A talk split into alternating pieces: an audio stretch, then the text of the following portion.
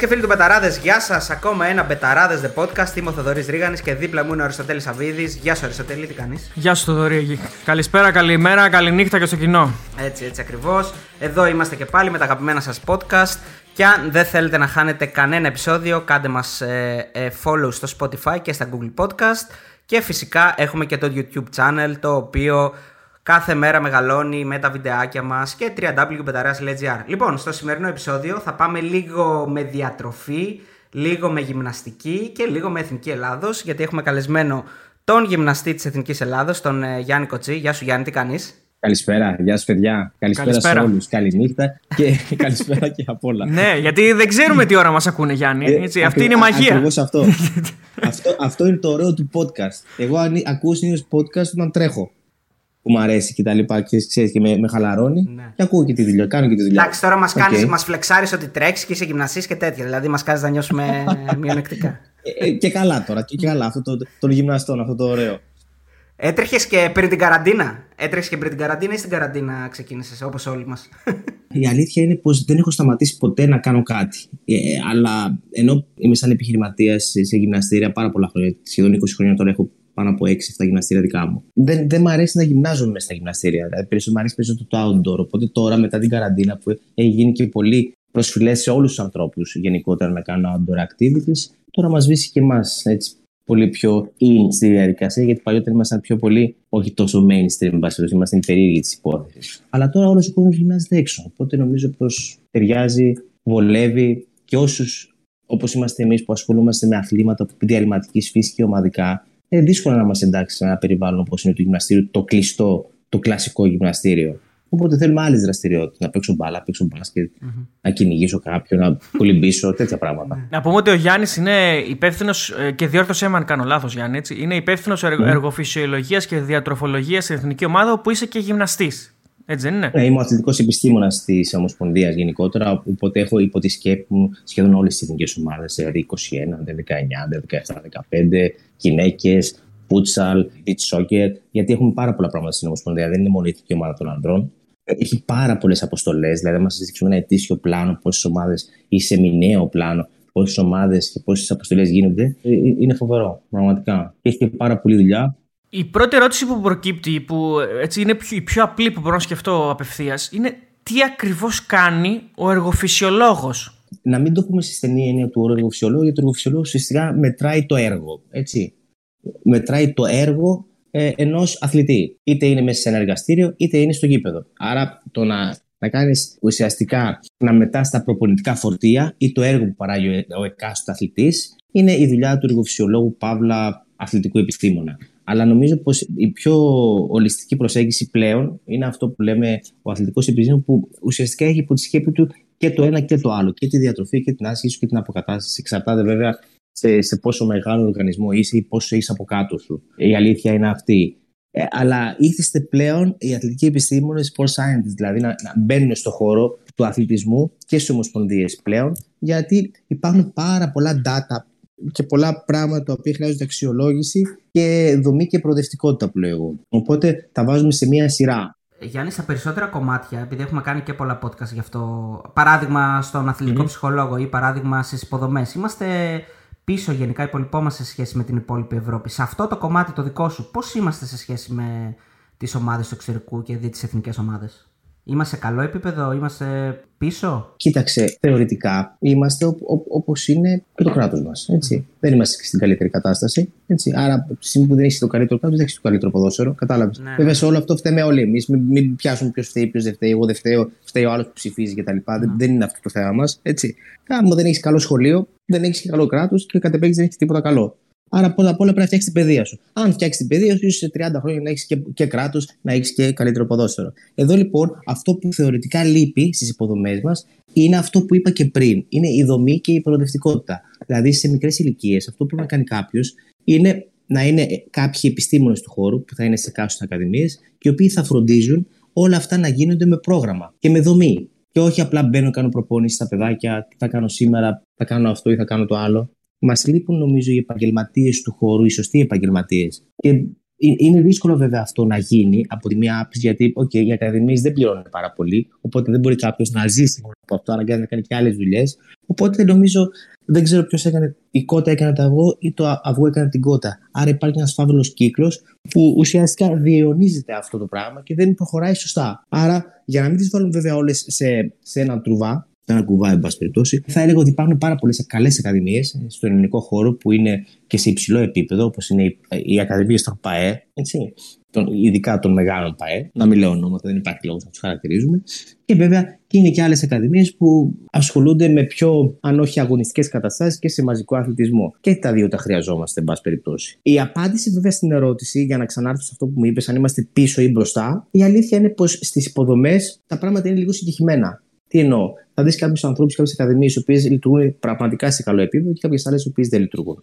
Αλλά γενικότερα νομίζω πως θέλουμε δουλειά σε αυτό το κομμάτι. Δηλαδή, όσοι βγαίνουν έξω και πηγαίνουν σε μεγάλες, σε προηγμένες εντός εισαγωγικών ή, εντός, ή εκτός εισαγωγικών ποδοσφαιρικά χώρες, θα δουν ότι τα πράγματα δουλεύουν πολύ καλύτερα. Αλλά και το ίδιο το κράτος δουλεύει καλύτερα. Οπότε καταλαβαίνεις, είναι ένα, ένα, ένα πράγμα το οποίο δεν είναι τόσο αποκομμένο από την όλη διαδικασία. Δεν ξέρω αν ναι, ναι, ναι. γίνομαι κατανοητός ή όχι. Απόλυτα. Είναι ο καθρέφτης ε, γενικά της κοινωνίας και το ποδόσφαιρο ναι. και κατ' επέκταση και υποδομές, ναι. Και δεν θέλω να λέω ότι εντάξει, εμείς βγαίνουμε έξω, είμαστε σε ψηλό επίπεδο και βγαίνουμε έξω, βλέπουμε και γυρνάμε πίσω πέρα και στεναχωριόμαστε. Δεν στεναχωριόμαστε γιατί εμείς έχουμε χαμηλό επίπεδο, αλλά γιατί μπορούμε να κάνουμε πράγματα. Έτσι, η δυναμική, το potential των Ελλήνων αθλητών είναι πάρα πολύ μεγάλο. Το θέμα είναι ότι δεν το κάνουμε. Καταλαβαίνεις, θέλω να ναι, πω. Ναι, ναι. Δηλαδή, όταν, όταν μεγάλοι ποδοσφαιρικοί σύλλογοι ας πούμε, χρησιμοποιούν τα παιδιά των ακαδημιών, ενώ εμείς εδώ στην Ελλάδα δεν το κάνουμε, αυτό από μόνο του είναι ένα τροχοπέδι στην όλη διαδικασία. Όταν δηλαδή δεν μετουσιώνεται το όνειρο του εκάστοτε ποδοσφαιριστή να πάει στην πρώτη ομάδα και αναγκάζεται να πάει μέχρι την Άντερ 19 και μην κοιτάς τώρα που γίνανε και οι, οι, οι ομάδες η Β, αλλά ξαφνικά αφήνεται να πάει κάπου αλλού, είναι, είναι, είναι προβληματικό. Αυτό βέβαια γίνεται και στην Αγγλία. Σκέψω ότι ε, στην Αγγλία υπάρχουν ειδικοί ψυχολόγοι στην FA που ουσιαστικά ασχολούνται με το κομμάτι της κατάθλιψης των αθλητών που δεν καταφέρουν να πάνε στην πρώτη ομάδα. Ναι, για, γιατί μιλάμε και για ένα πρωτάθλημα που παίρνει αρκετούς παίκτες απ' έξω. Οπότε είναι μοιραίο ότι ένα μεγάλο ναι, ποσοστό ναι, των ναι, παιδιών που ναι. παίζουν στις δεύτερες ομάδες δεν θα γίνουν ποτέ επαγγελματίες στην ομάδα αυτή. Έτσι ακριβώς. Έτσι ακριβώς. Είναι πάρα πολύ δύσκολο. Αλλά εδώ η διαδικασία, είπαμε, χωλαίνει κυρίως από την προπόνηση. Νομίζω ότι οι προπονήσεις μας θα πρέπει να γίνονται καλύτερες, αλλά αυτό έχει να κάνει κυρίως με εμά, με, με τους ανθρώπους που κάνουμε την προπόνηση. Άρα, εμείς πρέπει να γίνουμε καλύτεροι. Έτσι. Και κατά δεύτερο, θα πρέπει το πρωτάθλημά να γίνει. Δηλαδή, πώς περιμένεις να έχεις καλύτερες ομάδες αν δεν έχεις καλύτερο πρωτάθλημα. Δεν είμαι και ο ειδήμων αναφορικά με το κομμάτι του παίζω ποδόσφαιρο, κατάλαβες το λαπό, αλλά σαν ένα φίλαδο απλώ και λογικά σκεπτόμενος σου λέω ότι όταν έχεις ένα πρωτάθλημα το οποίο έχεις τρει-τέσσερι ομάδες που είναι πάρα πολύ καλές και όλες οι υπόλοιπες είναι χαμηλού επίπεδου, Εντάξει, πώς θα το κάνεις. Και θα σα πω μετά και για τα physical data, για αυτά που σας ενδιαφέρουν αναφορικά με το ρυθμό του αγώνα εδώ και το ρυθμό του αγώνα στο εξωτερικό. Η δική σου αρμοδιότητα σε ό,τι έχει να κάνει στην καθημερινότητα μιας ομάδας και στην συνεργασία με το, με το προπονητικό επιτελείο. Γιατί ναι, ναι. εσύ είσαι περισσότερο προς το κομμάτι της εκγύμνασης, φαντάζομαι, και της ε, διατροφολογίας.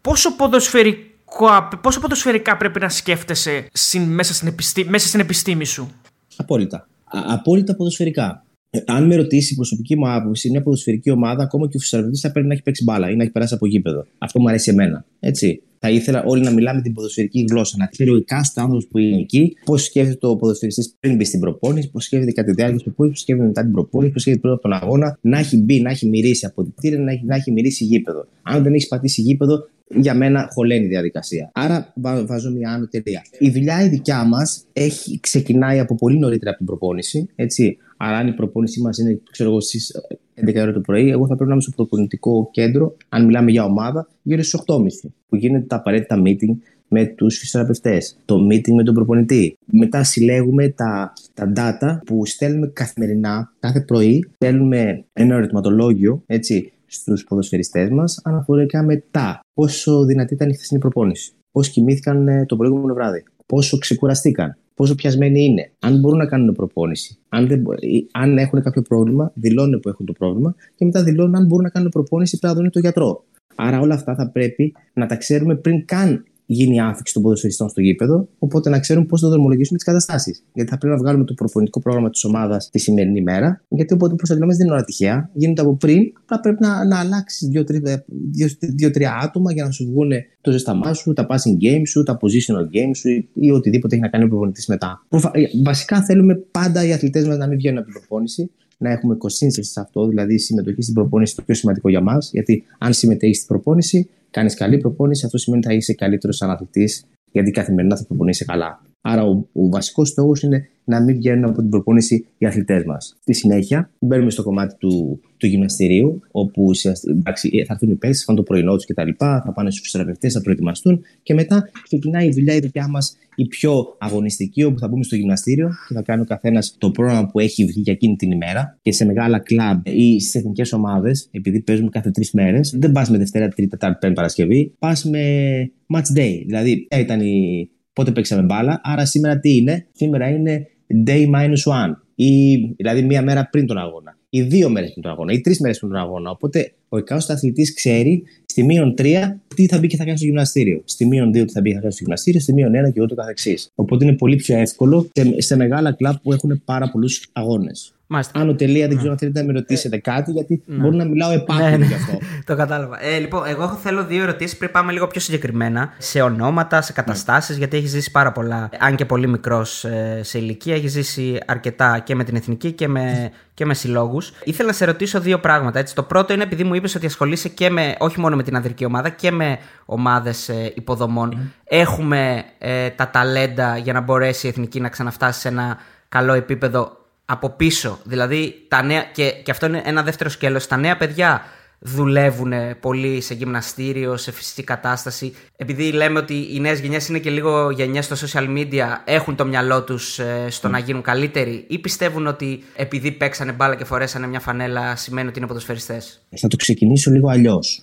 Έτσι. Όταν ρωτάς έναν πατέρα, όπως είμαι εγώ τώρα, για τα παιδιά μου και αυτό που βλέπω για την κόρη μου τώρα πριν στην εφηβεία, όλοι μας λέμε ότι η δικιά μας εποχή ήταν καλύτερη από αυτή που ζουν τα παιδιά μας τώρα. Το ίδιο θα κάνουν και τα παιδιά μου όταν μεγαλώσουν και ούτω καθεξής. Η κάθε εποχή, εν πάση περιπτώσει, έχει τα υπέρ και τα κατά τα δικά της. Άρα δεν μπορώ να σου πω ότι παλιότερα κάναμε κάτι καλύτερο ή τώρα, τώρα κάνουν κάτι καλύτερο αυτοί. Κατάλαβες. Απλά είναι διαφορετικές εποχές και πρέπει να το δεχτούμε. Έτσι. Και τα social media πρέπει να δεχτούμε γιατί έτσι είναι. Δεν μπορούν τα παιδιά τώρα να φανταστούν ότι εσύ ή εγώ πήγαινα στο σχολείο και δεν είχα, δεν είχα κινητό. Και έβγαινα έξω και ταυτόχρονα είχαμε τη ζωή μας όπως είναι τώρα χωρίς κινητά. Και βρίσκαμε και γκόμενες και πηγαίναμε και βόλτες και πηγαίναμε και στην προπόνησή μας και βρισκόμαστε με τους φίλους χωρίς κινητά. Mm-hmm. Τώρα όμως είναι αδύνατο να το σκεφτεί κάποιος αυτό. Και όμως υπήρχε. Κανονικά και το έχουμε ζήσει κι εμείς. Mm-hmm. Ναι. Άρα θέλω να πω, τα πράγματα δεν είναι τόσο απλά. Θα, θα ξεκινήσω λοιπόν και θα πω το εξής. Επειδή με ρώτησες για τις για τις ακαδημίες και για, για τους νέους γενικότερα. Υπάρχουν δύο τεινά. Καταρχήν θα σου πω ότι αξιολογεί, η εταιρεία μου αξιολογεί γύρω στα 3.000 παιδιά ετησίως. Άρα τα τελευταία 10 χρόνια πρέπει να έχω αξιολογήσει πάνω από 30.000 παιδιά. Κάθε χρόνο τα δεδομένα που έχω είναι χειρότερα από τις προηγούμενες χρονιές. Τι σημαίνει αυτό, Ότι έχω πάρα πολλά μυοσκελετικά προβλήματα, πάρα πολλά πράγματα που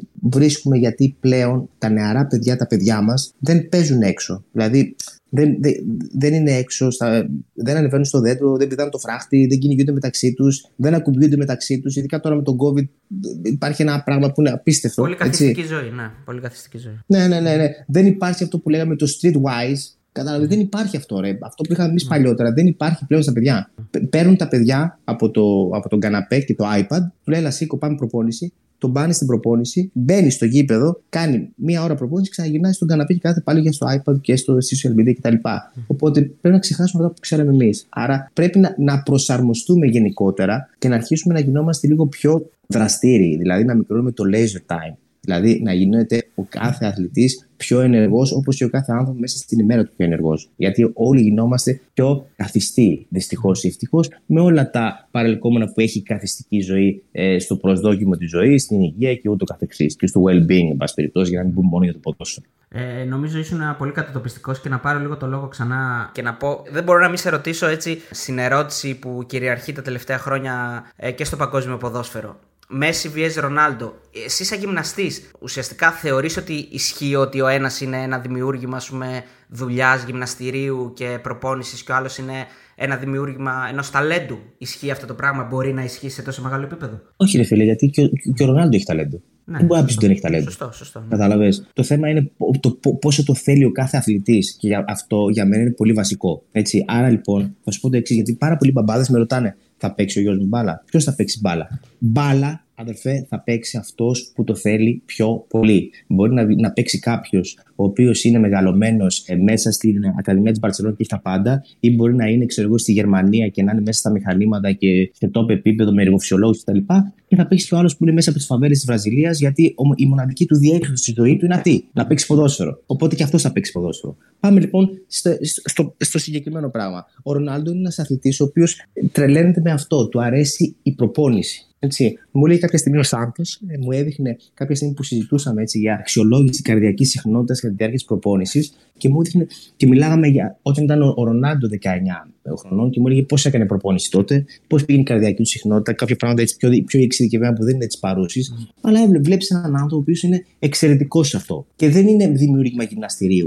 Ο άνθρωπος απλά γυμνάζει και προσέχει τον εαυτό του. Θα μου πεις σε ένα υπερβολικό επίπεδο, ναι, αλλά δεν θα μπορούσε διαφορετικά να παίζει 38 χρόνια με αυτόν τον τρόπο. Όποιο Λάταν το ίδιο, κατάλαβες. Mm. Από την άλλη, θα σου πω κάτι που γίνεται πλέον και φταίμε και εμείς. Έχουμε καταντήσει και εμείς οι γυμναστές, αλλά και εσείς που αναπαράγετε πράγματα, ότι αυτός ο αθλητής έτρεξε 12 χιλιόμετρα. Όπου χειροκροτάμε. Και εμείς το ίδιο. Βγαίνουμε μετά την, την επόμενη μέρα, ας πούμε, από τον αγώνα κρεμάμε έξω από τα αποδητήρια, αξιολογούμε λοιπόν τους δείκτες GPS και, και, και κρεμάμε έξω από τα αποδητήρια έναν πίνακα και πάνε όλοι να το δούνε και πώς έκανα εγώ, έκανα λέει 12 χιλιόμετρα. Σε υψηλή ένταση 1200 μέτρα. Πόσα acceleration, deceleration 40, 75, ξέρεις. Και αρχίζουν και λένε πω, πω τι ωραίο και όλα αυτά. Ωραία είναι όλα αυτά. Αλλά θα πρέπει να είσαι και ε, soccer wise. Έτσι. Δηλαδή, πολύ ωραία. Και έχουμε έναν αθλητή ο οποίος έκανε 12 χιλιόμετρα, φίλε. Έτσι.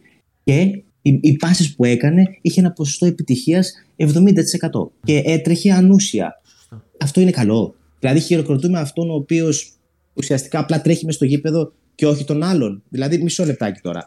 Θα, ποιον θα αξιολογήσουμε, Θα αξιολογήσουμε τον Κατσουράνη, ο οποίος θα κάνει 9,5 χιλιόμετρα πολύ ουσιαστικά, ή έναν άλλον ο οποίος κάνει 12 χιλιόμετρα και δεν είναι ουσιαστικός. Δηλαδή, έχουμε, έχουμε, έχουμε, ε, δηλαδή, έχουμε καταντήσει να πάμε στην αντίπερα όχθη. Δηλαδή, αυτός ο οποίος είναι soccer wise, πανέξυπνος και efficient σε αυτό, δηλαδή αποδοτικός και δεν χρειάζεται να, καλύ... δεν, δεν χρειάζεται να τρέχει από εδώ και γιατί είναι πολύ έξυπνος και καλύπτει χώρους και δεν καταναλώνει πάρα πολύ ενέργεια, γιατί αυτή είναι ε, η προσαρμογή στο άθλημα. Έτσι, να είσαι έξυπνος και να μην καταναλώνεις ε, ενέργεια χωρίς λόγο. Άρα λοιπόν, ο Μέση κάνει να φτάσουμε σε αυτό που με ρωτάτε. Άρα θεωρώ λοιπόν ότι δεν θα πρέπει να, να βλέπουμε τα πράγματα μόνο από physical οπτική. Έτσι, θα πρέπει να υπάρχει πάντα και το κομμάτι του ποδοσφαίρου. Δηλαδή, ποδόσφαιρο παίζουμε άλλωστε, δεν τρέχουμε. Έτσι. Άρα, θα πρέπει να υπάρχει και, και αυτό το κομμάτι. Και αν πάμε λοιπόν σε, αυτή την, σε αυτόν τον αντίλογο Μέση vs Ρονάλντο, θα σου πω ότι ο Μέση κάνει πάρα πολύ λίγα μέτρα έτσι, μέσα στο, στο γήπεδο, αλλά τις περισσότερες φορές είναι πάρα πολύ ουσιαστικός. Αυτό τι θα τον κάνω δηλαδή εγώ τον αθλητή;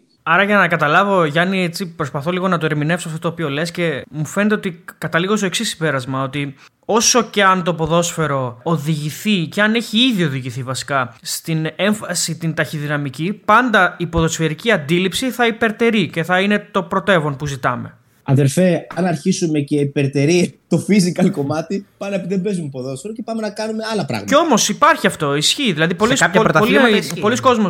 Ναι, θα σου πω ότι αυτό γίνεται πάρα πολύ και αρχίζουμε πλέον και χάνουμε την ουσία της διαδικασίας. Δηλαδή, θα σου πω κάτι άλλο που έρχονται πάρα πολλοί μπαμπάδες και μου ζητάνε το εξής. Ε, λέει, πώς θα κάνουμε το γιο μου πιο γρήγορο; Ε, δεν μπορείς. Ε, αυτό είναι κληρονομικά προδιαθετημένο. Ο αργός θα πεθάνει αργός και ο γρήγορος θα πεθάνει γρήγορος. Δεν μπορεί να κάνεις κάτι γι' αυτό. Δηλαδή, ο αργός άντε να βελτιωθεί σε ένα ποσοστό 6 μέχρι 10% αν δεν έχει καλή τεχνική τρεξίματος. Αυτό είναι, that's it. Άρα ο αργός δεν θα γίνει ποτέ γρήγορος. Άρα γιατί δεν δίνεις μια μάχη που μπορείς να κερδίσεις; Ο γρήγορος όμως μπορεί να γίνει αργός. Εντάξει, ο γρήγορος μπορεί να γίνει αργός. Άμα είναι προφανώς και άμα μπει και, και γυμναστεί πολύ λάθος, μπορεί να γίνει και αυτό. Και θα, ε, βοήθησέ με, θα σου πω κάτι πάνω σε αυτό αργότερα. Αλλά το θέμα είναι ο αργός μπορεί να βελτιώσει άλλα πράγματα. Ταχύτητα σκέψης, ταχύτητα ναι. αντίδρασης. Στο ποδόσφαιρο δεν παίζει μόνο ο γρήγορος. Παίζει και ο αργός. Διαφορετικά, ο Μπουσκέτης δεν μπορούσε να παίξει ποτέ ποδόσφαιρο. Καταλαβαίνετε να πω. Δεν γίνεται. Υπάρχουν και αυτοί. Ούτε, ούτε ο Δέλλα θα παίζει ποτέ ποδόσφαιρο. Ο Τραϊανός. Κατάλαβες να σου πω. Δηλαδή είναι φοβερό αυτό. Δεν υπάρχει μόνο αυτό. Υπάρχει και αυτό το πράγμα που είναι πολύ γρήγορο. Το πιο γρήγορο πράγμα είναι το μυαλό. Το οποίο έρχεται on top από ό,τι καταλαβαίνω. Δηλαδή πρέπει πρώτα να έχεις την αντίληψη και μετά κρίνεται πολύ καλά και είναι ένα, ένα προτέρημα ότι αν είσαι και γρήγορος, αν είσαι και έχεις και αντοχή, αν τρέξει και πολύ. Φίλα, άμα ναι. είσαι. Άμα... Εντάξει, ρε ναι. φίλα, αλλά άμα είσαι γρήγορος, έχεις και μυαλό και τα λέει να πεις στην Παρσελόνα. Ναι, ναι, ακριβώς. Ακριβώς, ακριβώς, Εντάξει. Να πάει, θα πάει Τσιμίκα, θα πάει στη Λίβερπουλ. Καταλαβαίνεις τι να πω. Δεν είναι απλά τα πράγματα. Mm-hmm. Όταν τα έχεις όλα, ε, πας σε υψηλό επίπεδο. Για να μην πας σε υψηλό επίπεδο, πάντα κάτι λείπει. Έτσι. Δηλαδή, ο Μοχάμεντ Ντάλι έλεγε κάτι πάρα πολύ βασικό. Έλεγε ότι για να φτάσεις σε ένα υψηλό επίπεδο χρειάζεται ταλέντο και δουλειά. Έτσι. Αλλά για να μπορέσεις να παραμείνεις εκεί, θα πρέπει η όρεξη, η όρεξη για τη δουλειά να είναι μεγαλύτερη από το ταλέντο. Είναι ξεκάθαρο αυτό. Αυτό φωτογραφίζει τον Ρονάλντο τώρα. Ναι, θέλω να σου πω ότι δεν ξέρω, αλλά το έχει πει ο Μοχάμεντ Άλλη. Πολύ ωραίο. Γι' αυτό έλεγε, αυτός έλεγε ότι οι πρωταθλητές δεν γίνονται στα γυμναστήρια, σου λέει. Είναι something they have inside, a desire or a dream. Κατάλαβες; Είναι κάτι που έχουν βαθιά μέσα τους. Και είναι αυτό το willing το να, να υπερτερεί από τη διαδικασία. Ναι. Όπως και εσεί, όποιος έχει παίξει μπάλα, όποιος έχει παίξει μπάλα, γιατί μπάλα έχει παίξει ο ταξιτζής που μπαίνεις μέσα, έχει παίξει μπάλα. Καταλαβαίνεις. Άρα ξέρει τα πάντα. Οι ταξιτζής γενικότερα ξέρουν τα πάντα. ναι, ναι, έτσι αλλιώς ξέρουν τα πάντα. Αλλά θέλω να σου πω ότι σε αυτή τη διαδικασία, δυστυχώς ή ευτυχώς, τα πράγματα είναι πάρα πάρα πάρα πολύ απλά. Όλοι μας είχαμε φίλους οι οποίοι ενώ έπαιζες μπάλα σε μια ομάδα, εσύ δεν έπαιξες ποτέ πουθενά και ο άλλος έπαιξε εθνική ομάδα. Και πάντα έλεγες: Εγώ θα μπορούσα να είμαι καλύτερος από αυτό. Δεν θα μπορούσες. Γιατί αν, αν μπορούσες, θα ήσουν. Άρα κάτι υπάρχει πάντα που λείπει. Άρα ε, έχουμε πάρα πολλούς αθλητές που έχουν τρομερά ταλέντα, αλλά δεν έχουν το willing, δεν έχουν το χαρακτηρί, την προσωπικότητα. Άρα δεν θα παίξουν ποτέ. Ή επίσης βλέπεις αθλητές που, που α πούμε σε μεγάλες ομάδες που έρχονται εδώ και λες, ρε φίλε, αυτός ο αθλητής είναι χοντρός. Άμα δεν ήταν χοντρός, ναι, ρε φίλε, άμα ήταν κοντό, δεν τον είχες γνωρίσει ποτέ. Δεν θα ήταν εδώ. Θα ήταν σε μια ομάδα στο εξωτερικό. Άρα πάντα υπάρχει αυτό. Άρα υπάρχει το ταλέντο, αλλά υπάρχει και η δουλειά και υπάρχει και αυτό που λέμε το willing, δηλαδή το πόσο το θέλεις. Και επειδή έχω κάνει, έχω, έχω κάνει σε υψηλό επίπεδο και έχω κάνει με ανθρώπους, και ξέρετε με ποιους ανθρώπους να αναφέρουμε, σε, όλες, σε όλα αυτά τα παιδιά που είμαστε στην εθνική ομάδα. Αυτοί ζούσαν για το ποδόσφαιρο, εσύ. Καραγκούνης, ζει για το ποδόσφαιρο, Κατσουράνη, ζουν για το ποδόσφαιρο. Τελείωνε ο αγώνας στις 12 ώρα το βράδυ και αφού γινόταν τα πάντα, στις δύο ώρες το βράδυ κάθονται και βλέπουν τον αγώνα που, βλέπα, που παίξανε πριν. Και βλέπουν τι λάθη κάνανε και τέτοια. Δηλαδή, ζούνε για το ποδόσφαιρο. Πώς δεν γίνεται. Έτσι γίνεται μόνο όμως. Τελικά. Έτσι φτάνει στην κορυφή. Ναι. Για να το επικαιροποιήσω λίγο, ε, αυτή τη στιγμή, ε, Γιάννη, είσαι στην εθνική ομάδα, έτσι το αναφέραμε και στην αρχή. Ναι. Πώς είναι η συνεργασία με τον καινούργιο προπονητή, με ένα νέο πρόσωπο, ε, τι έχει φέρει καινούργιο, τι διαφορετικό σε σχέση με πριν; Κοίταξε, είναι ένας άνθρωπος ο οποίος έχει, ε, έχει ένα πάρα πολύ καλό βιογραφικό και έχει ξαναπεράσει και από την Ελλάδα, οπότε αυτό είναι πολύ καλό για μας. Είναι ένας άνθρωπος ο οποίος έχει πάθος. Έτσι. Οι Έλληνες χρειαζόμαστε ανθρώπους με πάθος. Έτσι δεν μπορούμε να είμαστε flat. Δηλαδή δεν, δεν μπορείς να είσαι έναν άνθρωπο που είναι flat και αναφέρεται μόνο σε επαγγελματίες. Χρειαζόμαστε το πάθος. Και αυτό είναι κάτι που τον κάνει να ξεχωρίζει και μας αρέσει νομίζω γενικότερα. Που προσπαθούμε και εμείς να βρούμε τα πατήματά μας. Έχει κάποια καινούργια θέλω, κάποια καινούργια και έτσι ξεχωριστή ε, φιλοσοφία αλλά όπως ξέρετε, οι εθνικές ομάδες δεν είναι εύκολη υπόθεση. Και όποιο έχει κάνει σε εθνική ομάδα καταλαβαίνει ότι είναι πάρα πολύ δύσκολη διαδικασία γιατί έχεις πάρα πολύ λίγο χρόνο τους παίχτες σου, δεν μπορείς να τους κάνεις πάρα πολλά πράγματα και πρέπει μέσα σε πάρα πολύ λίγο χρόνο να μπορείς να περάσεις κάποια δικά σου στοιχεία. Δεν είναι εύκολο. Έτσι. Γενικώς προσπαθούμε όλοι να βρούμε τα πατήματά μας και να ικανοποιήσουμε έτσι, το vision που έχει και αυτός ο άνθρωπος για τη συγκεκριμένη ομάδα τη δικιά μας. Να τον βοηθήσουμε να το κάνει. Yeah. Και εμείς και οι παίχτε, όλοι αυτό που να κάνουμε. Είναι άδικο να μπει σε σύγκριση με τους προηγούμενους, γιατί είναι μόλις κάποιες εβδομάδες. Ε, ναι, α το βγάλουμε από την κουβέντα αυτήν και ας μου πεις, εσύ με ποιον από όλους τους προπονητές της Εθνικής έτσι και ήταν αρκετή, τέριαξε καλύτερα και από τον τρόπο και από τη φιλοσοφία και από τον τρόπο πούμε, που ήθελε να γυμνάζονται οι παίκτες, να, να, είχε το λόγο στη διατροφή τους. Ποιος ήταν αυτός που σου τέριαξε καλύτερα, έτσι; Τώρα είχες Ρεχάγκελ, είχες Σάντο, είχες Αναστασιάδη, είχες Ρανιέρη. Νομίζω ότι ο κάθε ένας είχε τα δικά του υπέρ και κατά. Δεν μπορείς να πεις ότι με έναν άνθρωπο τα βρίσκεις στο 100%. Κατάλαβες γιατί κάθε φορά το, μόνο με, με, με κάποιον κολλητό τα βρίσκεις στο 100%. Έτσι. Σε, σε επαγγελματικό επίπεδο τα πράγματα είναι λίγο διαφορετικά. Άρα προσπαθείς να δεις ποιος ταιριάζει λίγο περισσότερο στη δική σου ψυχοσύνθεση και φιλοσοφία, αλλά και αυτό είναι κάτι το οποίο σε επαγγελματικό επίπεδο δεν είναι και απαραίτητο, γιατί μπορείς να μην ταιριάζεις καθόλου, αλλά στη δουλειά πάνω να γίνουν τα πράγματα όπως γίνονται. Δόξα τω Θεώ, νομίζω πως έχω υπάρξει με όλους αυτούς τους ανθρώπους. Δεν μπορώ να ξεχωρίσω κάποιον, γιατί θα ήταν άδικο, γιατί ο κάθε ένας είχε είχε κάτι δικό του μοναδικό. Δηλαδή, ας πούμε, τι θέλω να σου πω τώρα. Ο Ρεχάγκη ήταν ένας άνθρωπος μια τεράστια προσωπικότητα, παιδιά. Τεράστια, τεράστια προσωπικότητα. Φοβερός, φοβερός. Δηλαδή, πηγαίναμε στη, στη Γερμανία, μας πήγαινε τότε οπουδήποτε προετοιμασία και έφευγε η ομάδα, και ήταν η ομάδα οι παίκτες και αυτός, και έβλεπες όλους τους δημοσιογράφους να πέφτουν πάνω, αντί να πάνε στους παίκτες, να πηγαίνουν στο Ρεχάγκη. Κατάλαβες. Ο Σάντος ήταν ένας άνθρωπος ο οποίος ήταν παθιασμένος, φοβερός, πολύ, πολύ ουσιαστικός, πολύ καλός στη δουλειά του. Σκληρός, βέβαια, έτσι δεν άφηνε τίποτα στην τύχη και είχε μπει στη, στη φιλοσοφία τη δικιά μας, όπου καταλαβαίνεις ότι εμείς θέλουμε push για, για, για, να λειτουργούμε στο βέλτιστο επίπεδο. Γιατί έτσι είμαστε, σαν, σαν περιπτώσει. Αυτό είναι η ψυχοσύνθεσή μας των Ελλήνων. Θέλουμε πίεση. Έτσι, δεν θέλουμε κάποιον flat. Οπότε νομίζω οι κάποιοι οι οποίοι δεν πετύχανε, ο Ρανιέρη, ας πούμε, ήταν ένας άνθρωπος που ήταν εξαιρετικός. Σε έτσι, avant-garde, ωραίος τύπος. Να ξέρεις, αναφερόταν στους παίκτες μας περισσότερο, ξέρεις, πιο ήρεμα. Μπορεί να, να, να χάναμε εκείνη τη στιγμή και έμπαινε μέσα στο ημίχρονο και ήταν πολύ ήρεμος κτλ. Κάτι που ίσως να μην ταιριάζει σε εμάς, εν πάση περιπτώσει. Δεν ξέρω αν, αν γίνομαι κατανοητός. Ναι, ναι, ναι. Ε; Επειδή είμαστε στην εθνική ομάδα και έτυχε να γνωρίσουμε και το παιδί το συγκεκριμένο, το Μανώλη το Σιώπη, θέλω να μου πεις λίγο, γιατί μου φαίνεται λίγο μια ιδιαίτερη περίπτωση και με τα τρεξίματά του και με την ένταση και την ενέργεια που βγάζει μέσα στο γήπεδο. Έχει τύχει ποτέ, ας πούμε, να του πεις ρίξε ρυθμούς. Και εγώ, μην είσαι έτσι. Θα, κáp, θα, θα κάψεις φλάτζα. Δηλαδή, ρίξε λίγο το τέμπο. Κοίταξε, ε, ούτως ή άλλως να ξέρεις ότι αυτό που κάνουμε ε, στον εκάστοτε ποδοσφαιριστή είναι ότι δημιουργούμε ένα προφίλ δικό του. Άρα, άρα όταν μιλάμε παιδιά σε αυτό το επίπεδο που είμαστε, ε, τα πράγματα λειτουργούν λίγο διαφορετικά. Έτσι. Άρα δεν έχουμε νόρμες. Δεν λέμε ότι πόσα έκανες εσύ, έκανες 11 είναι πολλά ή έκανες 10 είναι λίγα. Μιλάμε ότι δημιουργούμε ένα προφίλ από 10-12 αγώνες δικούς τους ή τις αγώνες της ομάδας τους. Οπότε ξέρω κάθε φορά τι να περιμένω από τον Μανώλη το Σιώπη. Ξέρω τι θα μου κάνει στο εκάστοτε παιχνίδι. Εντάξει, πάνω κάτω γιατί πολλές φορές ξέρω αν είναι εντός έδρας, εκτός έδρας και το σύστημα της ομάδας, αλλά ξέρω τι να περιμένω. Εγώ αυτό που πολλές φορές κάνουμε, όχι μόνο στο Μανώλη, αλλά και σε άλλους αθλητές, είναι να μπούμε μετά το τέλος του αγώνα και να πούμε εσύ, εσύ συνήθως κάνεις γύρω στα 12 με 12,5 χιλιόμετρα. Αυτή τη φορά έκανες 13.400. Πρέπει τις επόμενες δύο μέρες να χαλαρώσουμε γιατί παίζουμε σε τρεις μέρες. Οπότε πρέπει να είσαι λίγο πιο ήρεμο, να φτιάξει καλύτερα αποκατάσταση, να φας καλύτερα και να κάνουμε κάτι τέτοιο προς εκείνη την κατεύθυνση. Αλλά φτάνω μόνο εκεί. Κατάλαβε. Mm-hmm. Επίσης, πολλές φορές έχουμε και live session. Δηλαδή, την ώρα που οι παίχτες μας παίζουν, είτε προπονεί στα αγώνα, εμείς μπορούμε να έχουμε το iPad απ' έξω ή το κινητό και βλέπεις ο εκάστοτε αθλητή εκείνη τη στιγμή τι κάνει. Οπότε εκεί, σε συγκεκριμένα positional game ή small side game, μπορεί να πεις σε κάποιον ή ανέβασε το ρυθμό σου ή ρίξε λίγο γιατί ήδη είσαι κοπωμένο. Οπότε μπορείς να αντιληφθείς τέτοια πράγματα. Με το Σιώπη, καλό θα ήταν να έχετε ένα τσιπάκι και να τον κάνετε λίγο έτσι σαν. Ε, Εντάξει, ο, ο Σιώπης είναι ασταμάτητος γενικά. Ασταμάτητος. Έχει τόση ενέργεια πραγματικά να είναι καλά. Δεν σταματάει. Όχι μόνο μες στο γήπεδο και εκτός γήπεδο δεν σταματάει. Είναι φοβερός. Φοβερός. Για, για, να το προεκτείνω λίγο, Γιάννη, σε, αυτή, σε αυτό το θέμα που αναφερόμαστε. Όταν ο εργοφυσιολόγος ή ο γυμναστής προτείνει αποθεραπεία για μια-δυο εβδομάδες, αλλά η ομάδα θέλει τον παίκτη σε λιγότερο χρονικό διάστημα.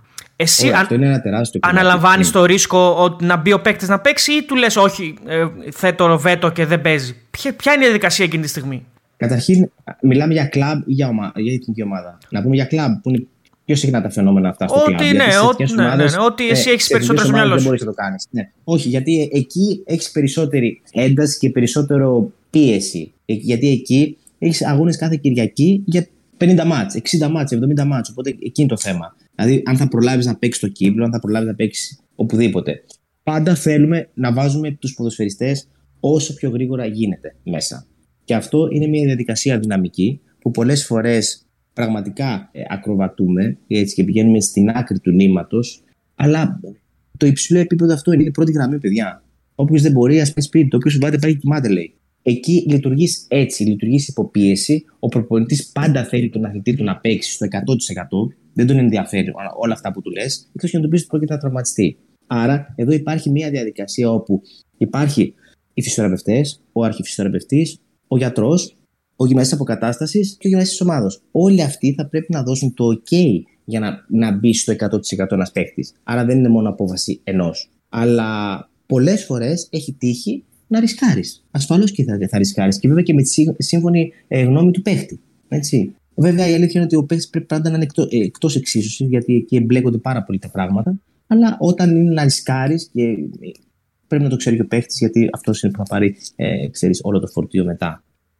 Νομίζω πως ε, σε, σε όλους εμάς που λειτουργούμε σε αυτό το επίπεδο και στην πρώτη γραμμή, μας συντριγκάρει αυτό το πράγμα, παιδί μου. Δηλαδή να τον φέρεις νωρίτερα, να πιεστείς, έχει ένα πρόβλημα εκεί και πρέπει να το ξεπεράσουμε και ξεκινάει ο αγώνας και ε, τρέμει η καρδιά σου γιατί μπορεί να, να, να περνάει η ώρα και να λες θα αντέξει, θα αντέξει 60 λεπτά, θα αντέξει 70 λεπτά, θα αντέξει 90 λεπτά. Οπότε ξέρεις, μας αρέσει όλο αυτό το πράγμα και είναι κάτι. Και όταν τον βλέπεις να βγαίνει στο 5 λεπτό και το 10 λεπτό, ναι. φαντάζομαι ότι το ανάποδο συνέστημα. Ε. Oh, εντάξει, δεν θέλω ούτε να το σκέφτομαι αυτό. Δεν θέλω ούτε να το σκέφτομαι. Ε, αλλά δεν... σίγουρα θα συμβεί κάποιες φορές. Όπως είπα, παιδιά, είναι μια δυναμική διαδικασία. Είναι υποπίεση. Δεν είναι έτσι όπως σκεφτόμαστε. Ναι, ίσως να μπούμε και να μην μπούμε. Θα σου πω κάτι άλλο. Θυμάμαι ξεκάθαρα κάποια στιγμή στον, σε μια άλλη ομάδα που ήμουνα, να μην λέμε ποια, ποια ομάδα, ήταν να παίξουμε προημιτελικό κυπέλου. Άρα ένας παίκτης λέγαμε ότι ε, μήπως είναι καλύτερα να τον προφυλάξουμε για τον τελικό. Ε; Mm-hmm. Και αποφασίστηκε τελικά να προφυλαχτεί για να παίξει τον τελικό. Ε, δεν περάσαμε ποτέ. Να, ε, και δεν παίξαμε στον τελικό. Καταλαβαίνεις το λαπό. Είναι ένας. Ε, ο παίκτης πρέπει να παίζει. Mm. Άρα, αν εκεί είχαμε ρισκάρει, τουλάχιστον να έπαιζε εκείνο το παιχνίδι μπορεί η ομάδα να κέρδιζε και το παιχνίδι, να χάναμε τον παίχτη, να κέρδιζε η ομάδα, αλλά η ομάδα να πήγε στο τελικό. Καλαβέ. Εμείς φυλάξαμε τον παίχτη, αλλά τελικά δεν πήγαμε στο τελικό. Ναι. Γιατί πραγματικά ήταν, ήταν ε, ε, το χρειαζόμασταν εκεί τη συγκεκριμένη στιγμή και χωρίς αυτόν πραγματικά δεν ήμασταν καθόλου καλοί. Οπότε τα πράγματα αντιλαμβάνεστε πώς είναι. Δεν είναι τόσο απλό. Ε, ούτε είναι άσπρο ναι. μαύρο. Έχεις δουλέψει και σε κλαπ, έτσι. Κάποιες φορέ. Ε, ναι. Έχεις δουλέψει και στην ΑΕΚ και στον Παναθηναϊκό. Mm. Προφανώς η απάντηση είναι εύκολη στην ερώτηση. Είναι πιο δύσκολη. Είναι διαφορετικό εθνική Ελλάδα σε κλαπ. Έτσι. Δηλαδή δεν είναι θέμα. Δεν τίθεται θέμα σύγκριση. Δεν έχει καμία και... σχέση. Ναι, ναι, δεν έχει καμία σχέση. Η εθνική ομάδα είναι εντελώς διαφορετική. Έχει άλλες δυσκολίες, άλλη φιλοσοφία είναι άλλο πράγμα εντελώς. Έχεις κάθε φορά τους καλύτερους, πιο fit Έλληνες ποδοσφαιριστές. Οι οποίοι βέβαια δεν είναι δικοί σου και πρέπει να προσέχεις πώς θα τους διαχειριστείς. Δεν μπορείς να πεις να κάνεις άλλα πράγματα. Δεν μπορείς να πεις εσύ έχεις παραπάνω κιλά χάστα. Δεν είναι δικός σου παίκτη, κατάλαβες. Δεν πω από κάτι, δεν πληρώνεται από μένα. Το θέμα είναι ότι εσύ. Πληρώνεται από τη ναι, το θέμα είναι ότι εσύ έχεις ε, έχεις δει όλα αυτά τα χρόνια πάρα πολλούς παίκτες. Και ήθελα να σε ρωτήσω, ποιον θεωρείς τον παίκτη που έχεις εσύ διαχειριστεί με το μεγαλύτερο ταλέντο όλα αυτά τα χρόνια που τελικά δεν έπαιξε όσο θα άξιζε βάσει του ταλέντου του; Να πούμε και κάτι έτσι, κάτι ωραίο ρε παιδί μου σαν η Δυσούλα. Ξέρω, ξέρω, ξέρω πάρα πολλούς παίχτες, ας πούμε νεαρούς, έτσι, οι οποίοι ενώ είχαν promising καριέρα όταν ήταν under 21, δεν το καταφέραν ποτέ μετά. Ναι. Έτσι. Όπως; Θα μπορούσα να πω για, το, για τον Γιώργο τον Κατίδη. Ένα εξαιρετικό ταλέντο. Mm. Έτσι, που αν δεν είχε γίνει ό,τι είχε γίνει τότε με την ΑΕΚ, νομίζω θα είχε παίξει πολύ ψηλό επίπεδο γιατί ήταν εξαιρετικός σαν, σαν ποδοσφαιριστής. Βέβαια έφυγε το παιδί μετά, έκανε στο εξωτερικό ό,τι έκανε, αλλά θεωρώ ότι θα μπορούσε να έχει παίξει πολύ περισσότερο. Και άλλοι παίχτε, νομίζω ότι δεν είναι σωστό γιατί μπορεί να αδικήσω κάποιους φίλους κτλ. Τώρα είναι πολύ πιο εύκολο πλέον, δηλαδή μετά την αρχή ε, που έκαναν τα παιδιά του 2004 που βγήκαν και πήγαν, ξέρω εγώ, ο Τάκης πήγε στην Πενφύκα, ξέρω εγώ, ο Καραγκούλη στην Πενφύκα, Ιντερ, ο Κατσουράνης πήγε και αυτός στην Πενφύκα ή και σε άλλες ομάδες. Τώρα είναι πολύ πιο εύκολο για κάποιους Έλληνες ποδοσφαίρε να φύγουν εκτός Ελλάδος. Και δεν είναι τυχαίο τώρα βλέπεις ότι έχουμε μάνι μάνι πώς Έλληνες έχουν από το εξωτερικό κάθε φορά. Που παίζουν σε, σε άλλα πρωταθλήματα και ίσως, εγώ δεν θα έλεγα να πω σε καλύτερα πρωταθλήματα, αυτό το λέει το ranking ούτως ή άλλως. Δεν το λέω εγώ. Κατάλαβες, εγώ δεν μπορώ να πω κάτι πάνω σε αυτό, ούτε να εκφέρω άποψη. Αλλά το ranking αντιλαμβάνεστε ότι ένα, μια, ένα πρωτάθλημα είναι στις πρώτες 10 και εσείς είσαι πολύ πιο πίσω, para να πει ότι θεωρητικά είναι καλύτερο. Έτσι. Άρα ε, παίζουν σε καλύτερα πρωταθλήματα, πιο προηγμένα, έτσι, με μεγαλύτερες εντάσεις. Δηλαδή, θέλω να σου πω ότι όταν ο Τσιμίκα παίζει, ας πούμε, στη, στη Liverpool, σε ένα τέτοιο πρωτάθλημα Premier League, όπου ο ρυθμός αγώνα είναι στα 130 με 135 μέτρα το λεπτό, και εδώ στην Ελλάδα ο αντίστοιχος ρυθμός είναι στα 109, στα 110-115, αντιλαμβάνεσαι έχει πολύ μεγάλη διαφορά στο ρυθμό. Έτσι. Και αυτό είναι ένα τεράστιο θέμα, αναφορικά όταν πας και παίζεις μαζί με αυτούς. Κατά πόσο μπορείς να ανταποκριθείς στον έντονο ρυθμό. Και πόσο χρόνο χρειάζεσαι να προσαρμοστείς, έτσι, να τον. Ναι, που, που παίζεις πλέον το ποδόσφαιρο. Εντάξει, και, δεν μιλάμε, και μιλάμε για το ρυθμό, έτσι, για το physical κομμάτι, γιατί είπαμε το ποδοσφαιρικό μπορεί να το έρθει. Δεν έχει να κάνει. Ναι. Αλλά χρειάζεται και το physical, γιατί σε αυτές τις εντάσεις είναι, είναι, είναι, είναι δεδομένο ότι θα χρειαστείς.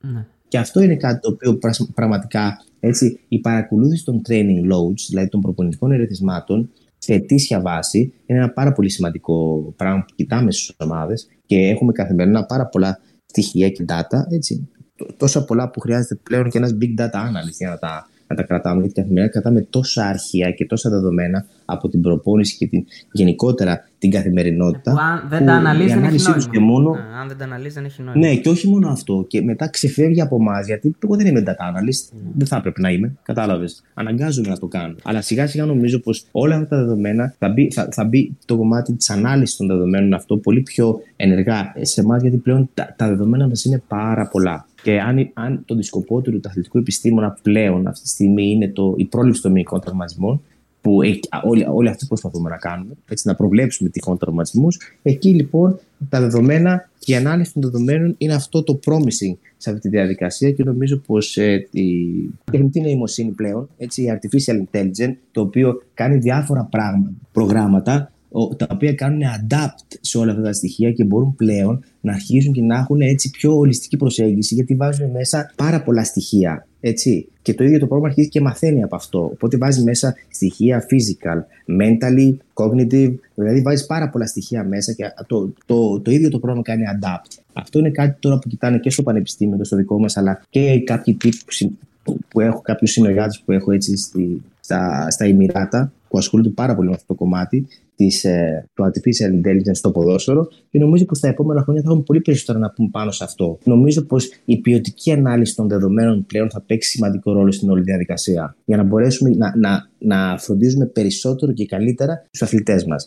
Σε επίπεδο κυρίως προπονητικών ερεθισμάτων και μετά σε ένα ε, δεύτερο επίπεδο που έχει να κάνει με τον ύπνο τους, τη ξεκούρασή τους, την αναγνωσή τους και όλα αυτά τα ωραία που δυστυχώς ή ευτυχώς πρέπει να τα έχει ένας αθλητής επίπεδου στο βέλτιστο βαθμό. Το τι τρώει δεν έχει μεγάλη σημασία επίσης. Δηλαδή, επειδή είσαι και υπεύθυνος τη διατροφολογία, ναι. το τι τρώει δεν έχει πολύ μεγάλη σημασία ναι, ναι. στην προσωπική του ζωή. Κοίταξε. Η αλήθεια είναι πως τα περισσότερα παιδιά τώρα, καλά δεν μιλάμε για στην εθνική ομάδα, δόξα τα, τα παιδιά τρώνε τρομερά. Όλα τα παιδιά, τα νέα παιδιά, προσέχουν πάρα πολύ τη διατροφή τους, δεν τρώνε πάρα πολύ. Έχουμε πολλούς οι οποίοι ε, τώρα έχουν αρχίσει και δεν τρώνε και κρέας και έχουμε και vegan. Ε, ξέρεις, είναι, όλο αυτό είναι. Ξέρεις, ένα, έχουμε ένα vegan παίκτη στην εθνική Ελλάδος. Ναι, πώς δεν έχουμε. Έχουμε πέντε άτομα. Πέντε άτομα είναι vegan. Εντάξει, δηλαδή, ναι, ναι, ναι, ναι, ναι, ναι. Άστα να πάνε. Απίστευτο. Οπότε, ναι, ρε, Αποκλείεται να, να, να παίζουν τώρα... σε ελληνική ομάδα αυτή, έτσι. Αν δεν θες να τους πεις, μην τους πεις, αλλά όμως, δεν νομίζω. Παίζουν... Κι όμως, κι όμως, παίζουν, παίζουν σε ελληνική ομάδα. Και η αλήθεια είναι πως τώρα που είχαμε και την νηστεία, δηλαδή την εβδομάδα, ναι. ε, σχεδόν νήστευε όλη η ομάδα. Κατάλαβες.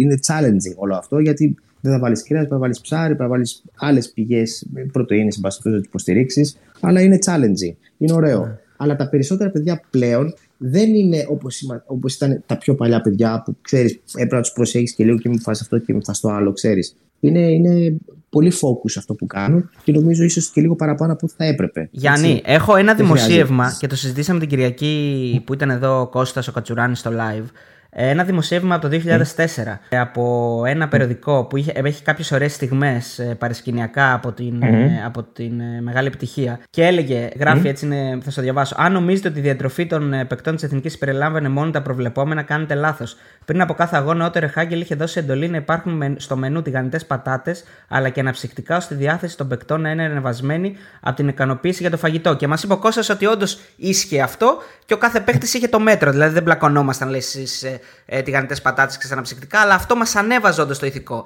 Κάτι τέτοιο σε ένα πόσο ακούγεται και αν το εφαρμόζεις εσύ; Εντάξει. Κοίταξε, μου ακούγεται σε ένα μέτρο που το πιστεύω, ε, το κάνω και εγώ mm-hmm. σε, σε, ένα, σε, ένα, αρκετά μεγάλο ποσοστό. Προσπαθώ να έχω αρκετά πράγματα για να μην τους χαλάω το μυαλό.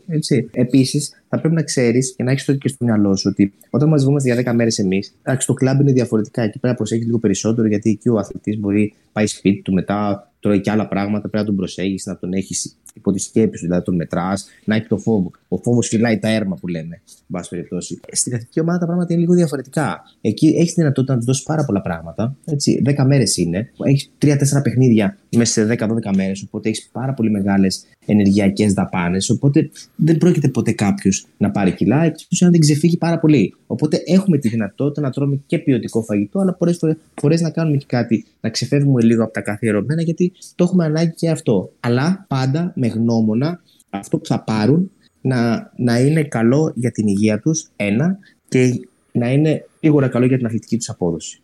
Δηλαδή δεν θα τους βούταγα στη ζάχαρη για να κατάλαβες. Ναι. Θα ήταν, είμαστε λίγο πιο φιδωλοί στο κομμάτι αυτό, χωρίς όμως να, να, να, μην τους έχουμε ελεύθερου να κάνουν πράγματα. Δόξα τω Θεώ, επαναλαμβάνω, στη, στην εθνική ομάδα τα παιδιά είναι εκπαιδευμένα σούπερ. Δεν έχουμε κανένα θέμα στο κομμάτι της διατροφής των κιλών κτλ. Το σημαντικό του λίπος. Όπως επαναλαμβάνω, είναι κάθε φορά στην εθνική ομάδα, παιδιά, έρχονται οι καλύτεροι, πιο φίλοι Έλληνες ποδοσφαιριστές. Άρα, τι να πούμε για αυτούς, κατάλαβες. Είναι μια χαρά. Ήθελα να σε ρωτήσω, αληθεύει και αν όντως ισχύει ότι είναι ο μεγάλος πονοκέφαλος για εσά η επιστροφή των ε, παικτών μετά τις διακοπές. Δηλαδή, και, και αν μπορείς να μου αναφέρεις, να μας αναφέρεις έτσι μια γελαφική ιστορία, ρε παιδί μου, που ένας παίχτη έφυγε και γύρισε 10 κιλά. Δεν, δεν θέλω να μας πεις το όνομα προφανώς, αλλά έτσι μια ιστορία που έχει ζήσει. Ε, αυτές... Είναι αστείο. Ναι, εντάξει. αυτό είναι κλασικό, ναι. αλλά κυρίως αυτό γίνεται, ξέρεις. Άμα φύγει κάποιος, πάει στη Βραζιλία, έτσι, είχαμε κάποιου Βραζιλιάνου, κάποιες ομάδες. Ναι. ναι, ναι, ναι, ναι, ξένοι κυρίως, οι οποίοι φεύγουν να πάνε, ξέρω εγώ, να κάτσουν 20 μέρες στη Βραζιλία και γυρνάει πίσω όλο είναι συν 10 κιλά. Και λες, φίλε, τι έκανες, τι έκανες, δηλαδή, για να πάρεις 10 κιλά σε 10 μέρες, πραγματικά. και εντάξει, υπάρχει αυτό, παιδιά, υπάρχει, υπάρχει. Και πάντα ο αθλητής θα το κάνει αυτό. Έτσι. Θα αφαιθεί, θα αφαιθεί. Έναν ναι, ναι, ναι, ναι, ρε φίλε, γιατί θυμάμαι έναν, έναν μπασκετμπολίστα που είχα, ο οποίος ήταν πάρα πολλά κιλά και τον είχαμε, ξέρω εγώ, θα πω, τώρα δεν λέω όνομα, θα πω, ε, τον είχαμε κατεβάσει από τα 170, του είχαν κάνει δύο, είχε πάει στα 155. Και έφυγε το Σαββατοκύριακο, πάει στη μάνα του Θεσσαλονίκη. Μάλλον φωτογράφησες μάλλον τον πασκεμπολίστα. Ναι. Και, και γυρνάει τη Δευτέρα και είναι 161. Λέει 5 κιλά μέσα Σαββατοκύριακο. Λες, ρε φίλε, τι έχεις, με κατάλαβες. Ε, Σαλονικιώτικε μάνες. Θα πάει στη μάνα του. Ναι. Αλλά θα σου πω και κάτι άλλο. Επίσης, αυτό είναι αυτό που έλεγα και στη διαιτολόγο μου χθες, έτσι που είχαμε μια συζήτηση, ότι το πιο αγαπητό φαγητό στην εθνική ομάδα αυτή τη στιγμή είναι οι φακές. Άντρα. Είναι φοβερό. Ναι. Βάζουμε φακές σούπα και γίνεται ανάρπαστες. Γιατί τα περισσότερα παιδιά και τα ελληνικά φαγητά. Γιατί τα περισσότερα παιδιά τώρα λείπουν στο εξωτερικό και τους λείπουν αυτά. Mm. Οπότε δεν μπορούμε κι εμείς να είμαστε, θα φας κοτόπουλο στεγνό με ε, κοινό βιολογική, τρίχρωμη κτλ. Κατάλαβες. Θα βάλουμε και κάποια ελληνικά φαγητά. Βέβαια, ε, πάντα ε, ε, υπό σωστές συνθήκες, όχι πάρα πολλά λάδια, πολλά λίπη, καλά κρέατα και όλα αυτά τα ωραία, να βάζουμε ανακόριζο και γεμιστά. Δηλαδή βάζουμε τέτοια φαγητά γιατί τους λείπουν πάρα πολύ. Και εν πάση περιπτώσει δεν είναι τίποτα κακό σε αυτά τα φαγητά. Είναι εξαιρετικά φαγητά αν τα τρώει κάποιος με μέτρο και δεν τρελαίνεται και δεν, δεν είναι υπερβολικό σε πάση. Επειδή είμαστε σε αυτό το κομμάτι τώρα και είμαστε και στην εποχή που ταιριάζει αυτή η ερώτηση και τώρα μου ήρθε τώρα και είναι πολύ ενδιαφέρουσα. Σου έτυχε ποτέ παίκτης σε Ραμαζάνι. Ναι, με. Τι, τι κάνεις ναι. εκεί τώρα που δεν μπορούν να πιούν νερό, δεν μπορούν να φάνε, τι, τι, τι κάνεις εκεί; Εντάξει, είναι, τα, είναι, είναι, είναι ταλαιπωρία. Είναι ταλαιπωρία. Αυτοί σηκώνονται βράδυ, τρώνε ό,τι μπορούν και τα λοιπά, υδατώνουν και όλη τη μέρα. Είναι, είναι δύσκολο πάρα πολύ. Και είναι πολύ δύσκολο όταν είσαι και εκτεθειμένος σε συνθήκες άγριες όπως είναι ήλιος, ζέστη κτλ. Αυτοί τίνουν για αφιδάτωση. Θέλουν, θέλουν προσοχή. Θέλουν προσοχή. Πολύ. Όχι απλά, δηλαδή προσπαθείς να τους γεμίσεις όλη την υπόλοιπη μέρα. Βέβαια, τώρα αυτό ταιριάζει πάρα πολύ γιατί εδώ το intermittent fasting είναι κάτι τέτοιο. Σου. Μην φανταστείτε είναι κάτι άλλο. Αυτό κάνει. Δηλαδή, τρως, δεν τρως 8 ώρες, οι υπόλοιπε 16 δεν τρως. Οπότε ξέρεις, παλιότερα μου το έλεγες, θα σου έλεγα ότι είναι δύσκολο. Τώρα το έχεις συνηθίσει όλος ο κόσμος. Κατάλαβες. Mm-hmm. Μπορείς να βρεις διαδικασίες και μπορείς να το κάνεις. Απλά είναι ιδιαίτερο όταν έχεις μία ή δύο προπονήσεις μέσα στην ημέρα και αυτός είναι νηστικός και κυρίως ε, αφυδατωμένο. Εκεί είναι το θέμα. Αλλά νομίζω πως αν, αν, αν είσαι από πάνω του και μπορείς και τον, και τον φουλάρεις από πριν και του δώσεις και ε, ε, επάρκεια στους ηλεκτρολύτες του, γιατί να ξέρεις ότι κάποιος ενυδατώνεται όχι από το νερό που πίνει, αλλά από το νερό που μπορεί να κρατήσει τον οργανισμό του. Άρα, μπορείς με συγκεκριμένα τρικ όταν το αυξάνεις το αλλάξεις η διατροφή του, να κρατήσεις περισσότερο νερό ενδοκυτάρια, δηλαδή μέσα στο σώμα σου, και αυτό να είναι in advance. Για παράδειγμα, ένα πολύ μεγάλο ποσοστό των ανθρώπων είναι αφιδατωμένοι. Γιατί πίνεις νερό, κατουράς. Πίνεις νερό, κατουράς. Ναι, αυτό σε αφιδατώνει. Γιατί δεν έχεις την επάρκεια ηλεκτρολιτών να το κρατήσεις. Γι' αυτό υπάρχει ένα τεράστιο τώρα έτσι, ε, trend αναφορικά με τους ηλεκτρολίτες και ξεκινάει από την Αμερική, αλλά θα έρθει και εδώ, όπου χρησιμοποιούν πλέον πάρα πολλούς ηλεκτρολίτες, καλής ποιότητας ηλεκτρολίτες, για να μπορούν να ενυδατώνονται σωστά. Άρα, τα Ραμαζάνι μπορείς να το κάνεις, όπως και σε intermittent fasting μπορείς να το κάνεις, να, να έχεις επάρκεια ηλεκτρολιτών για να μπορείς να κρατάς το νερό στο σώμα σου και να μην φεύγει και να είσαι εφηδατωμένο. Πάμε λίγο στην, ε, στο Μουντιάλ τότε της Νοτιοαφρικής που είχες ακολουθήσει, ήσουν στην ομάδα. Τι θυμάσαι από, εκτός από τις βουβουζέλες από, από τότε; Και πιο πολύ έτσι με το πιο... Ναι, για πες. Ναι. Εκεί είχαμε διάφορα θέματα, έτσι. Είχαμε θέματα με τα φαγητά μας. Δηλαδή, θυμάμαι τότε πήγαμε με τη μαγείρισά μας στην Αλέκα και μπήκαμε πρώτη μέρα μέσα στο, στο ξενοδοχείο και πήγαμε στο, στο εστιατόριο και ανοίγουμε τα ψυγεία γιατί είχαμε ζητήσει να είναι κατά χάσπ και τα λοιπά. Τι χάσπ; Ε, εντάξει, τώρα εκεί πέρα μιλάμε τώρα, τα πράγματα ήταν πολύ πρωτόγωνα. Έτσι. Οπότε μπήκαμε μέσα και βλέπαμε κοτόπουλο μαζί με ψάρι, όλα μαζί στο ίδιο τέτοιο, ούτε τυλιγμένα, ούτε ημερομηνίες λήξης. Τι να σου πω τώρα, θέλαμε να βάλουμε φωτιά στη, στη διαδικασία και να φύγουμε. Εν πάση περιπτώσει, το λειτουργήσαμε, ήταν πάρα πολύ δύσκολα. Βέβαια τα καταφέραμε, αλλάξαμε όλο το. Σκέψου ότι αλλάξαμε όλο το εστιατόριο. Βγάλαμε όλα τα κρέατα, τα βάλαμε όλα από την αρχή. Ήταν δύσκολο. Ήταν δύσκολο. Άρα, ένα κομμάτι που με δυσκόλυψε στην Αφρική ήταν αυτό. Δεύτερον, δεν είχαμε ελληνικά προϊόντα, δηλαδή για να βρούμε φέτα ή οτιδήποτε άλλο ήταν, ήταν γενικά δύσκολο. Και όπως αντιλαμβάνεστε, τα περισσότερα από τα δικά μας τα παιδιά δεν είναι και ιδιαίτερα εύκολα. Δεν μπορείς να φέρεις κάποια δικά σου πράγματα έτσι. δεν, δεν, δεν γνωρίζω τη διαδικασία.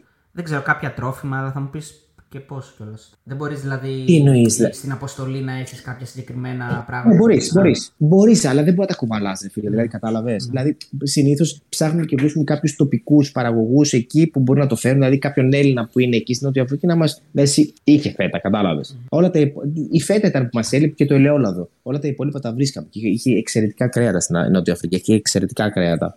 Άρα το κομμάτι αυτό που με δυσκόλεψε ήταν αυτό. Το δεύτερο κομμάτι που με δυσκόλεψε ήταν ότι είχε πάρα πολύ ζέστη. Άρα έπρεπε να, φτιάξω, έπρεπε να φτιάχνω συγκεκριμένα διαλύματα ηλεκτρολιτών και να μην παίρνω αυτά τα ας πούμε, Gatorade, Glucosate, Powerade τα οποία είναι φιξαρισμένα στο 4 με 6%. Οπότε ανάλογα με τις ε, καιρικές συνθήκες έφτιαχνα τα δικά μου διαλύματα ηλεκτρολιτών. Οπότε ήταν λίγο πιο ιδιαίτερο το κομμάτι και πιο δύσκολο. Και το άλλο κομμάτι ήταν ότι στο Bloemfontein, θυμάμαι σαν τώρα, έτσι είχαμε πει από την αρχή ότι θα παίξουμε στα 1300 μέτρα υψόμετρο. Οπότε σκεφτόμασταν από πριν αν θα μας επηρεάσει αυτό. Έτσι, το είχαμε συζητήσει και με τον κύριο Φυσακή προσπαθήσαμε να κάνουμε από τότε πριν πάμε, έτσι το Μάιο πριν πάμε ακόμα εκεί, για, για το πού θα πηγαίναμε ουσιαστικά προετοιμασία, γιατί ξέρεις, αν, αν χρειαζόταν να κάνουμε εγκληματισμό στο υψόμετρο κτλ. Αλλά τους καθησύχασα, τους είπα ότι το 1300 μέτρα δεν είναι κάτι το ιδιαίτερο. Είναι σαν να είναι στην επιφάνεια της γης, δεν έχει ιδιαίτερες διαδικασίες. Αλλά το φοβερό ήταν εκεί ότι την ημέρα είχε 22 βαθμούς και το βράδυ μείον 14. Τι λες; Οπότε εμείς παίξαμε, ναι, ναι, εμείς παίξαμε στους μείον 13 εκείνο το βράδυ. Φοβερό, φοβερό. Ναι, ναι. Οπότε κάθε φορά είναι, γι' αυτό σου λέω ότι είναι μια διαδικασία η οποία είναι ρε παιδί μου στην πρώτη γραμμή. Εκεί πρέπει να είσαι έτοιμος για τα πάντα. Δηλαδή, πριν από τρεις μέρες παίξαμε στους 35 βαθμούς και τώρα παίξαμε στους μείον 13. Οπότε αντιλαμβάνεσαι ότι αλλάζει όλη η διαδικασία των υποστρωμάτων. Άρα πρέπει να είσαι έτοιμος να δώσεις άλλα, άλλα διαλύματα ηλεκτρολιτών, άλλα τζελάκια πλέον για να έχεις. Γιατί εκεί, σε αυτές τις θερμοκρασίες, μπορείς να δώσεις και άλλα τζελάκια που έχεις ε, παροχή ενέργειας κατευθείαν άλλα, ξέρεις, καφεΐνη, άλλα πράγματα τα οποία μπορεί να βοηθήσουν προς αυτή την κατεύθυνση. Έτσι. Το ίδιο προφανώς ισχύει τώρα, επειδή είπες για υψόμετρο. Θέλω να σε ρωτήσω για κάποια μέρη, ας πούμε, στη Βολιβία που παίζουν σε πάρα πολύ ψηλά υψόμετρο. Εκεί είναι άλλο πράγμα. Εκεί τι, τι μπορεί να κάνεις εσύ, ας πούμε, ως, ε... Εσύ τίποτα. Εσύ τίποτα. Είσαι, εσύ, εσύ κακομοίρη. πας και παίζεις και πας τρως πέντε γκολ και φεύγεις. Δεν γίνεται. Οι άλλοι έχουν εγκληματιστεί. Αυτό θέλει, θέλει εγκληματισμό στο υψόμετρο. Δηλαδή, ναι το πιο γρήγορο και το most challenging, ας πούμε ο Edmund Hillary που ανέβηκε πρώτη φορά ας πούμε στο, στο Everest όταν ανέβηκε, το, το φοβερό και τρομερό ήταν ότι ανέβηκε χωρίς οξυγόνο, έτσι, χωρίς συσκευή οξυγόνου αυτός και ο Σέρπα ο δικός του. Και για να το κάνεις αυτό πρέπει, σκέψη ότι πρέπει να φτάνεις στα, στα 7.000 μέτρα, να ανεβαίνεις στα 8, να κατεβαίνεις στα 7.500. Ξέρεις, να, να, ανεβε, να ανεβαίνεις, να παράγεις ερυθροποιητή, να κατεβαίνεις, οπότε να αυξάνεις την ερυθρέμοσφαιρα, να αυξάνεις την αιματοκρίτη σου. Γιατί όπως αντιλαμβάνεσαι εκεί το οξυγόνο είναι, είναι λιγότερο, οπότε πρέπει να έχεις περισσότερη ερυθρέμοσφαίρα. Άρα είναι μια διαδικασία ε, η οποία είναι προσαρμογή συνέχεια.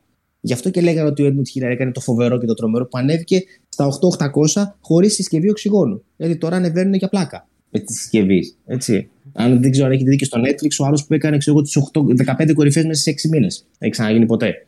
Αλλά με συσκευές οξυγόνου, δεν πας έτσι. Άρα, για να παίξεις τη Βολιβία λοιπόν στα 5.000 μέτρα, πρέπει να εγκληματιστείς. Άρα πρέπει να πας δύο εβδομάδες πριν και ούτω καθεξής. Αλλά δεν γίνεται αυτό. Οπότε πας τρώ τρία γκολ και τελειώσαμε. Καλώς τα παιδιά 3-0. Πάμε παρακάτω. Ναι.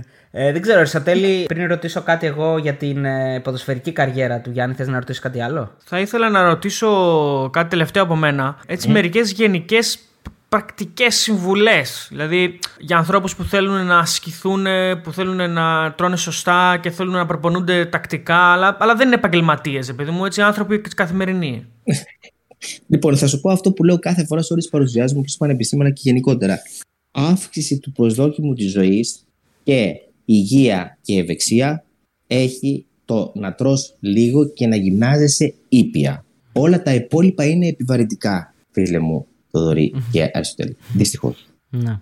Κατάλαβε. Άρα, τρώ λίγο και γυμνάζει σε ήπια. Έτσι, Άρα, δεν έχεις δει κάτι ναι. Κινέζους που βγαίνουν, τρώνε λίγο ρύζι και μετά βγαίνουν και κάνουν τάι τσι, τσι, κόγκ, 6 ώρα το πρωί και κάνουν κάτι έτσι, πολύ ωραία που είναι, είναι περισσότερο. Δηλαδή, κατάλαβε, είναι χαμηλής έντασης διαδικασίες που όμως είναι πολύ ουσιαστικές για τη ζωή. Ναι, δεν χρειάζεται να, κοπα, να κοπανιέσαι στα, στα Προς υπεράσπισή μας, όλοι αυτοί, όλοι αυτοί που είναι οι, οι όρθιες ντουλάπες δεν είναι υγιείς. Εμείς είμαστε πιο υγιείς δηλαδή. Ε, οι όρθιες ντουλάπες και είναι αυτοί που κάνουν bodybuilding. Ναι, ρε παιδί μου, όχι, όχι απαραίτητα οι πρωταθλητές bodybuilding, αυτοί που είναι, ρε παιδί μου, ξέρεις, λίγο τρί, τετράγωνοι, τρίγωνοι κτλ. Με τα μούσκλια που λένε. Κοίταξε, αυτό. Ναι, OK, okay, ναι, εντάξει. Επιβαρυτικό θα έλεγα. Έτσι. Μην κοιτάς, δες αν θέλει να δεις αυτό το κομμάτι, κάνεις μια πολύ ωραία έρευνα. Βλέπεις 50.000 ανθρώπους και θα δεις ποιοι ζουν περισσότερο. ποιοι ζουν περισσότερο, κάτι καλό κάνουν. Έτσι είναι οι περισσότερες μεγάλες μελέτες.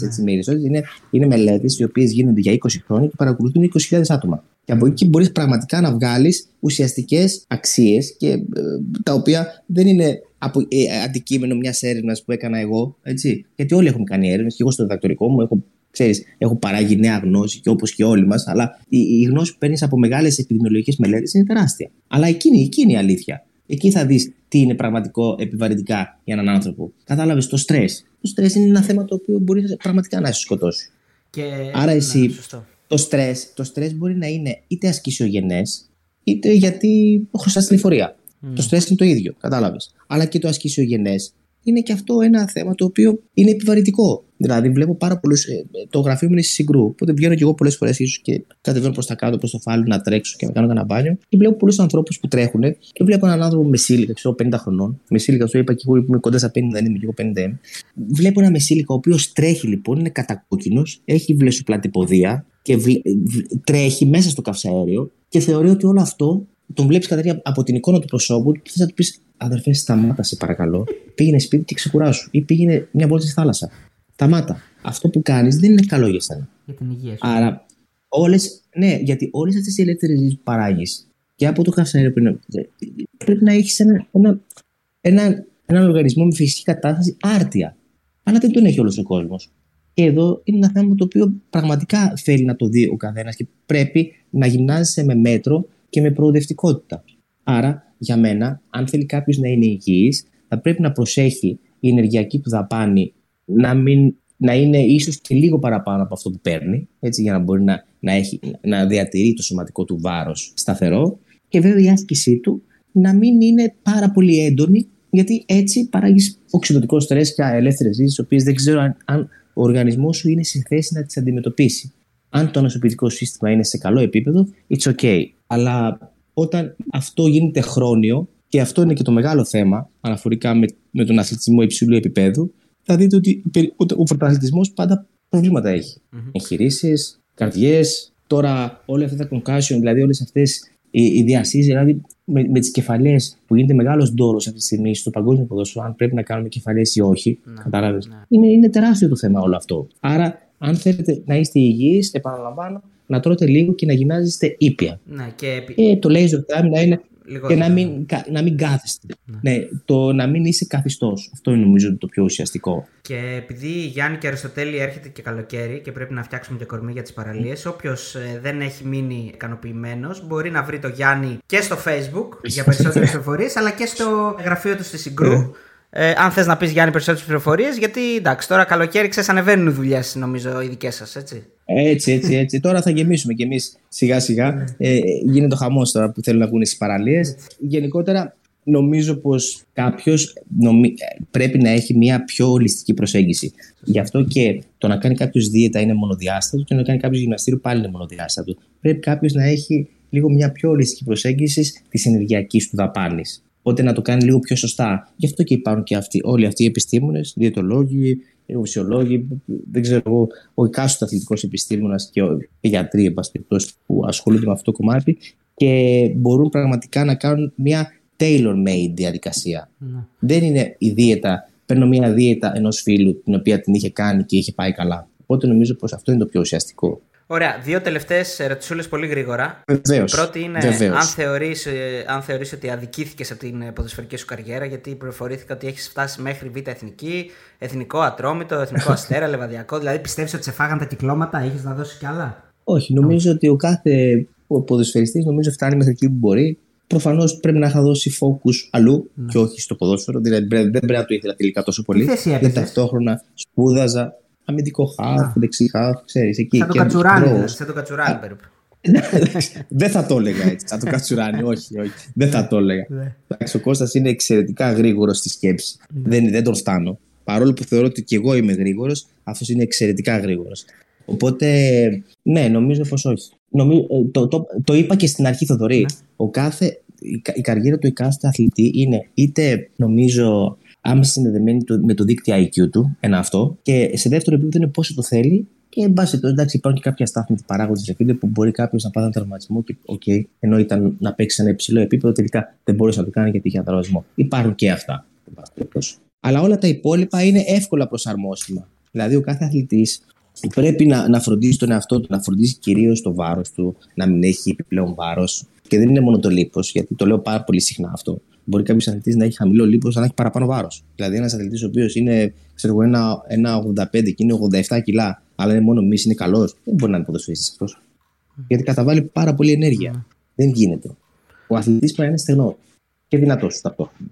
Και μια τελευταία ερώτηση σχετικά με τα ε, κρούσματα που όλο και πληθαίνουν το τελευταίο διάστημα στο παγκόσμιο ποδόσφαιρο, όπως αυτό του Έριξεν. Πιστεύεις ότι ναι. έχει αλλάξει κάτι σχετικά με το πώς προπονούνται ή με το πώς ε, κάποια σκευάσματα που ίσως παίρνουν ε, οι αθλητές ή με κάτι άλλο και βλέπουμε έτσι όλο και περισσότερο μεγαλοκαρδίες ή προβλήματα καρδιακών λειτουργιών ή είναι τυχαίο; Θα σου πω εντάξει, δεν μου αρέσουν οι καφενιακές συζητήσεις του στυλ. Πρόσεξε. Ναι. Αυτός παίζει καλή μπάλα. Mm-hmm. Πρόσεξε τώρα. Στην Παρσελόνα, έλα ρε, αυτοί παίρνουν, παίρνουν ένα σωρό αναβολικά. Ναι, ναι. ναι. Κατάλαβες. Αυτό, εντάξει. Ναι, ναι. Okay, εντάξει. Πάμε λοιπόν όμως στην πραγματικότητα. Σίγουρα η χρήση παράνομων ουσιών μπορεί να οδηγήσει πάρα πολλές φορές σε τέτοια, σε τέτοια ε, συμπτώματα. Έτσι, μπορεί να γίνει αυτό.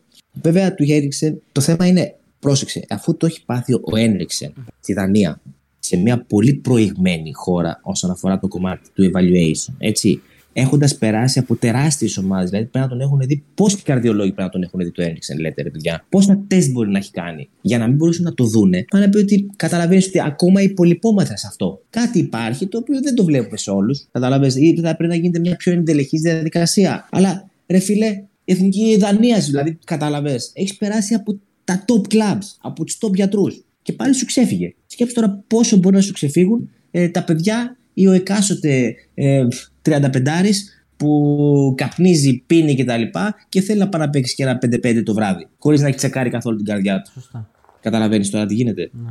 Γι' αυτό λέμε το, το, το screening και, και κάθε φορά θα πρέπει σε, στην αρχή κάθε σεζόν, ακόμα και τα μικρά παιδιά, να πηγαίνουν στον καρδιολόγο, να κάνουν τρίπλεξ, να κάνουν τέτοια πράγματα και να αξιολογούν την καρδιά τους για να έχουμε ασφάλεια. Αυτό είναι το πιο ουσιαστικό.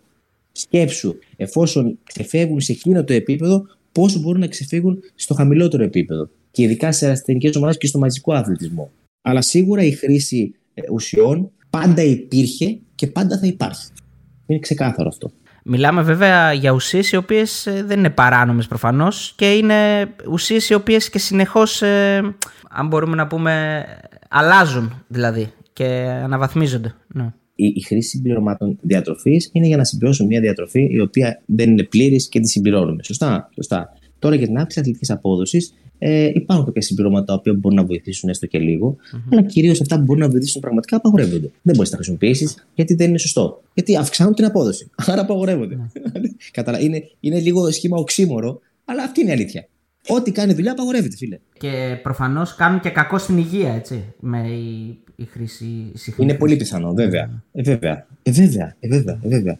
Ε, και εδώ σκέψου τώρα ότι ε, εμείς προσπαθούμε έτσι να είμαστε να με τα doping list και τα συμπληρώματα που παίρνουμε στην εθνική ομάδα να είναι doping free, πιστοποιημένα από τη μαμά εταιρεία και να προσέχουμε όλα αυτά που κάνουμε και να είμαστε πάρα πολύ συγκεκριμένοι απέναντι στο θέμα των συμπληρωμάτων και της υγείας γενικότερα, γιατί δεν μπλέκεις με αυτά. Και σκέψου τώρα στο, κάθε, στο εκάστοτε συνοικιακό γυμναστήριο που πάει ο άλλος και απλά θέλει να βγει στην παραλία και πάει και παίρνει αναβολικά. Γιατί υπάρχει αυτό, παιδιά. Υπάρχει, φυσικά. Και αυτό ανέφερε και ο Αριστοτέλης ε, όχι, όχι υπάρχει. Ε, ναι. Στο 100% υπάρχει και γι' αυτό και όλοι δεν μπορούν να πιστέψουν ότι μπορεί κάποιος ρε να μου λέει σε αυτό το υψηλό επίπεδο, ξέρω εγώ, εθνική ομάδα να μην παίρνει αναβολικά. Εννοείται ότι μπορεί να υπάρχει, ρε φίλε. Ναι. Απλά δεν μπορεί να το καταλάβει ο άλλος που είναι στο γυμναστήριο γιατί δεν το έχει δει ποτέ. Δεν το έχει κάνει ποτέ θεωρεί ότι για να κάνει πήξη στο δικέφαλό του πρέπει να πάρει αυξητική ορμόνη και ανδρογόνα, αν είναι δυνατόν. Ναι, μπορεί να υπάρξει πολύ υψηλό επίπεδο χωρίς τη χρήση αναβολικών. Ασφαλώς και ναι. Ασφαλώς και ναι.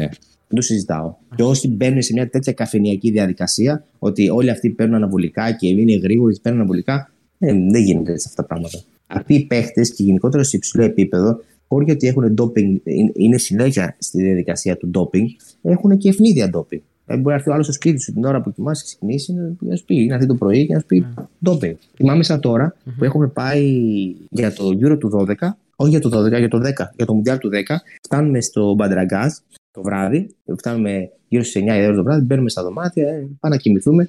7 η ώρα με παίρνω από τη ρεσεψιόν. Λέω τι έγινε, παιδιά. Λέει έχουν έρθει οι πτάμενοι. Έχουν έρθει οι πτάμενοι της ΔΟΑ κατευθείαν. Όπως είδατε, τους σηκώνουμε. Ποιοι είναι, μας δώσαν μια λίστα, 10 άτομα, ελάτε να πάρουμε αίμα και ούρα. Μπορεί να ξέρεις. Ναι, ναι, ναι. Και ούτε παίζεις τη ζωή σου κοροναγράμματα και την καριέρα σου για να πάρεις κάτι τέτοιο. Έτσι. Ωραία.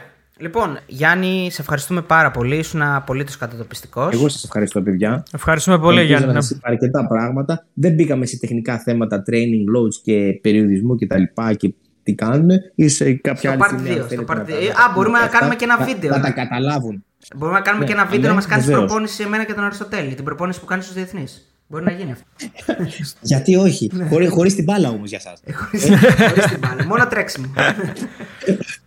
Εκεί στον Άγιο Κοσμά θα το κάνουμε, Γιάννη. Ναι, ναι, εντάξει, εντάξει, παιδιά. Ευχαριστούμε πολύ. Καλή συνέχεια. Να είστε καλά. Να είστε καλά. Γεια σας. Γεια σας. Λοιπόν, Αριστοτέλη, αυτό ήταν και το ε, επεισόδιο για training, γυμναστική, διατροφή, γιατί έρχεται και καλοκαίρι. Όπως είπαμε, έρχεται και Πάσχα βέβαια. Οπότε ξέρεις, μπορεί να το ακούσει κάποιος και μετά το Πάσχα. Καλύτερα μην το κόψουμε την όρεξη. Ε, το Πάσχα ούτως ή άλλως η όρεξη δεν κόβεται. Νομίζω ότι και να γίνει. Ε, είναι η εποχή των γυμναστηρίων αυτή τώρα. Έτσι, Μάρτιο, Απρίλιο, όλοι πλακώνται στα γυμναστήρια και νομίζουν ότι θα προλάβουν. Είναι αυτή η ψευδέστηση που έχουν στο μυαλό τώρα. Οπότε έχουν, ναι. ξέρεις, έχουμε Μάιο-Ιούνιο για να βγούμε Ιούλιο στις παραλίες. Γιατί μέσα σε δύο μήνες είναι δεδομένο ότι θα προλάβεις να χάσεις όλα τα κιλά, να φτιάξεις το σώμα σου. Έτσι. Είναι αυτή, αυτή η πλάνη στην οποία βρίσκονται οι περισσότεροι. λοιπόν, ήταν πολύ ωραία συζήτηση, ναι. πολύ κατατοπιστική και πολύ ενδιαφέρουσα και θα έλεγα και αρκετά επιστημονική. Δηλαδή, φαντάζομαι βέβαια χαμήλωσε τα level της προσέγγισης του ο Γιάννης για να μπορέσουμε να καταλάβουμε και εμείς τι εννοεί. Δηλαδή, αλλά σε γενικές γραμμές νομίζω ότι έγιναν αντιληπτά αυτά τα οποία εννοούσε. Λοιπόν, ακόμα μια ωραία συζήτηση. Μας ακούτε στο Spotify, μας ακούτε στα Google Podcast, μας βλέπετε στο YouTube, στο betarades.gr. Στο betarades.gr επίσης μας διαβάζετε. Γενικά μας στηρίζετε όπου μας, ε, όπου μας βρίσκετε, που λέμε. Ε, καλή συνέχεια και να είστε όλοι καλά. Σαββατοκύριακο.